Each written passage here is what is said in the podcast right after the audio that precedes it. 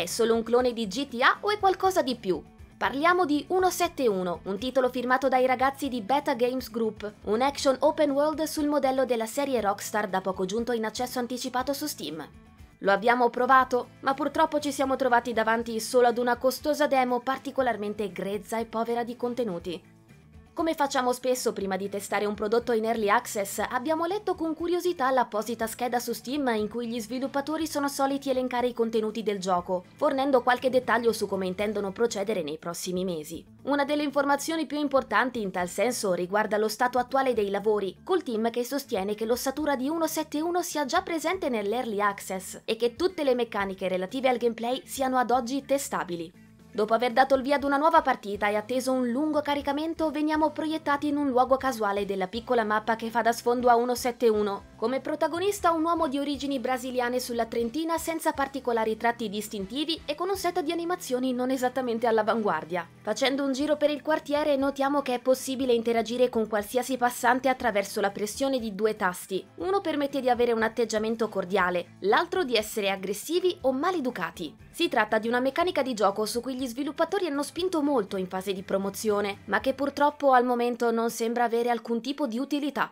Avvicinarsi a un personaggio e fargli un apprezzamento non provoca nessuna conseguenza. Iniziare ad insultarlo invece si traduce spesso e volentieri in una rissa o in una sparatoria. In sostanza le situazioni che scaturiscono dalle due opzioni sono sempre le stesse e al momento non vi sono sfumature che giustifichino l'uso di una meccanica del genere. Ad essere deludente è anche la tanto decantata possibilità di entrare in una gran quantità di interni, poiché vi sono un paio di modelli ripetuti allo sfinimento, tra l'altro quasi impossibili da navigare per via di spazi angusti e di una telecamera che fatica ad inquadrare correttamente il protagonista al chiuso. Il discorso non è poi così diverso quando si parla di superficie esplorabile della piccola mappa, poiché le capacità di scalare gli ostacoli da parte del nostro avatar risultano alquanto limitate.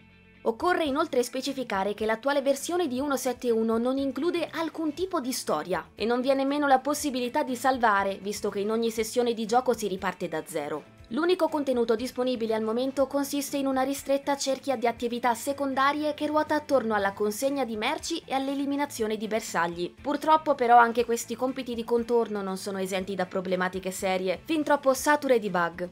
Fortunatamente questi obiettivi non sono l'unico modo per guadagnare somme in real brasiliani, che servono per sbizzarrirsi con l'unico vero passatempo di 171, la polizia.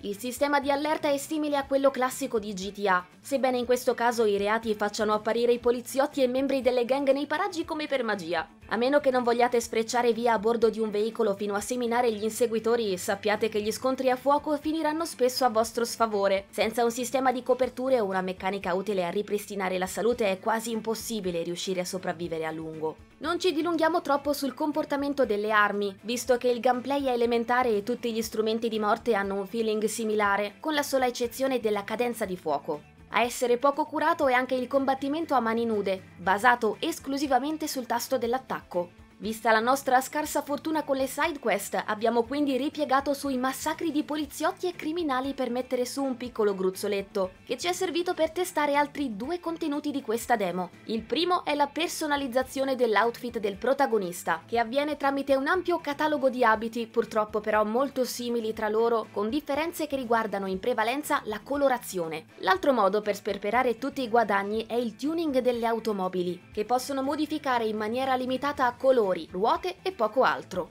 Il garage ci permette anche di parlare del sistema di guida, perfettamente in linea con il resto della produzione Beta Games Group. Che si tratti di moto, auto, la gestione dei veicoli è grezza e la telecamera non contribuisce a rendere questo aspetto di 171 più gradevole perché fatica a seguire i movimenti del mezzo in uso. Il problema più grave però è rappresentato dalla fisica, visto che l'open world brasiliano segue leggi tutte sue, Basta incappare nel più piccolo oggetto in rilievo sul manto stradale per vedere l'auto compiere folli acrobazie, che si verificano anche in caso di collisione con altri mezzi e addirittura anche durante le fasi a piedi, con il protagonista che talvolta finisce al suolo senza motivazioni ben precise.